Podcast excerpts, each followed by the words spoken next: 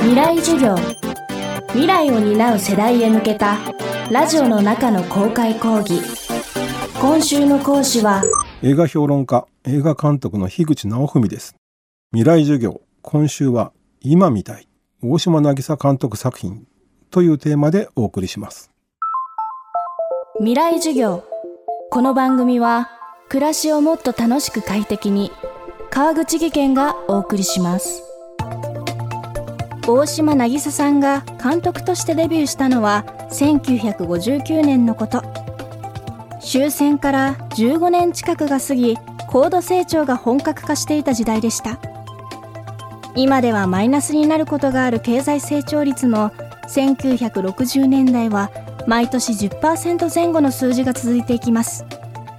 一方、その陰には貧困に苦しんだり、世の中の歪みに強く違和感を感じる人々がいました。未来授業さんじかんめ、テーマは鬱屈したこの時代に見てほしい大島渚作品。大島渚監督は時代をどう捉え、作品に織り込んでいったのでしょうか。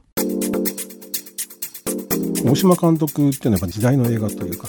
監督はあのせんきゅうひゃくろくじゅうねんだいを通して、まあ、安保闘争から学園闘争、学生運動、竹縄の季節ですよね。そのろくじゅうねんだいいっぱいは、まあ、時代に伴走する映画、まあ、時には時代を予感する映画を作っていると言われてたんですね。で、大島監督はその一般的にまあ割とこう左翼的な作家だと思われてるわけですけども、よく見ると実はあの左翼であれ右翼であれ、自分のこう信条に忠実に、自分を裏切らないとか信念を裏切らない人間が好きなんですね。そういう意味ではあのろくじゅうねんだいまでの激しい時代というのは、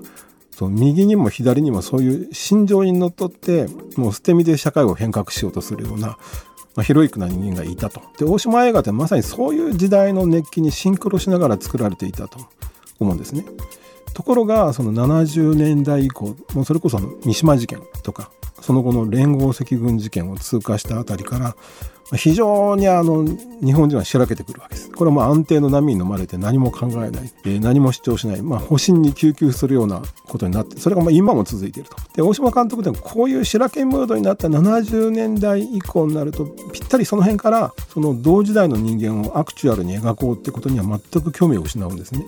で、そういうヒロイックな人間はじゃあどこにいるかというと、過去に遡って愛のコリーダの安倍貞ですとか、戦場のメリークリスマスのデイビッド・ボーイや坂本龍一のああいう軍人たちみたいに、あの過去に遡ってヒロイックで意志に準じた人間を描こうとする方向にこう転じていったという感じですね。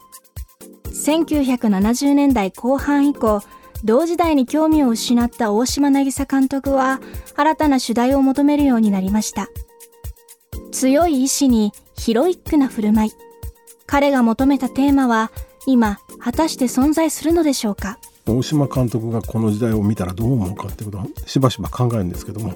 コロナ禍とオリンピックをめぐるこの政治の対応を見て、やっぱり日本の国家というものはある種もう思考停止をしてですね、神頼みで現実を見ない、もうそれこそ戦時中に舞い戻ったんじゃないかとさえ言われているわけですね。で、この現在の問題って非常に根深いものがあって、敗戦後の日本人がそのことにやっぱりきちんと落とし前をつけない、つまりどういう国どういう民族であろうかってことはあの考えないで、この繁栄の中でこの自分たちの自立した在り方を構築しなかったことのつけが、つまり非常に日本人はある意味グローバルな鍛えられてないこの国においては未熟でアマチュアな日本人という、そのツケがやっぱり今回ってきてんじゃないかなと、この無意無策な状況で。で、大島監督はもうその逆に言うと半世紀前にですね、あのもうそのことにへきえきして、もう同時代には興味を失っちゃったわけですけども、まあ、そんな方がですね、今の時代を見たらもう呆れてこうバカ野郎という気も起こらないんだろうなっていうと思いますし、逆にですね、非常に気になるのはその現在の貧困とか格差とか断絶っていった現在の非常にアクチュアルなテーマっていうのは、これまさにあの大島監督がろくじゅうねんまえのデビューした頃にもう処女作以来糾弾していたテーマに、これ社会が逆戻りしてんじゃないかなということを感じますね。だから天国の大島さんだけも呆れてるかもしれませんけど、まあ、この状況からまだだいにだいさんの大島渚がもしかしたらこう怒りとともに出てくるんじゃないかなっていう気がちょっとします。人生観を解放するために、未来に希望を持ちづらい鬱屈したこの時代に見てほしい大島渚監督作品、伺いました。大島監督が最もある種そういう意味ではこう絶望したり鬱屈した時代っていうのに作った非常に記念碑的な作品がありまして、これはあの三島事件の、まあ、いちねんごにとっては代表作とも言われてますけど、儀式という映画ですね。これは当時戦後ちょうど四半世紀ですね。その戦後四半世紀にわたって、まあ、ある、まあ、ブルジョワの権力者の一族の冠婚葬祭のセレモニー、儀式を、お葬式とか結婚式をひたすら描き続けるという映画ですね。でこれはあのそこにもう戦後民主主義っていうものがもう破れ去るっていうことをこう描いて、傑作なんだけど非常に絶望的なニヒルな映画であると。でまさにここの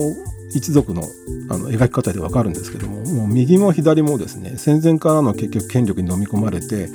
曖昧にこう力を失って同居しているっていう、なんか非常にハレンチでやる気のないこう戦後日本の縮図っていうのをブラックコメディ的に描いていって、これ今見てもですね、これ半世紀も前の作品なんですけども、もうここにもう今の日本をこうダメにしている根源みたいなものがもうすでになんか描き尽くされて問題提起されているような感じがしますんで、ぜひ今ですね、このちょうどぴったりごじゅうねんまえに撮られたこの儀式っていう映画をまあ見ていただきたいと思います。未来授業、今週の講師は樋口直文さん。今日のテーマ、鬱屈したこの時代に見てほしい大島渚監督作品はせんきゅうひゃくななじゅういちねん公開の儀式でした。明日は樋口さんが考える大島渚の最高作品について伺います。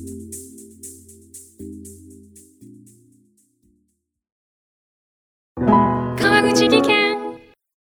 階段での転落、大きな怪我につながるので怖いですよね。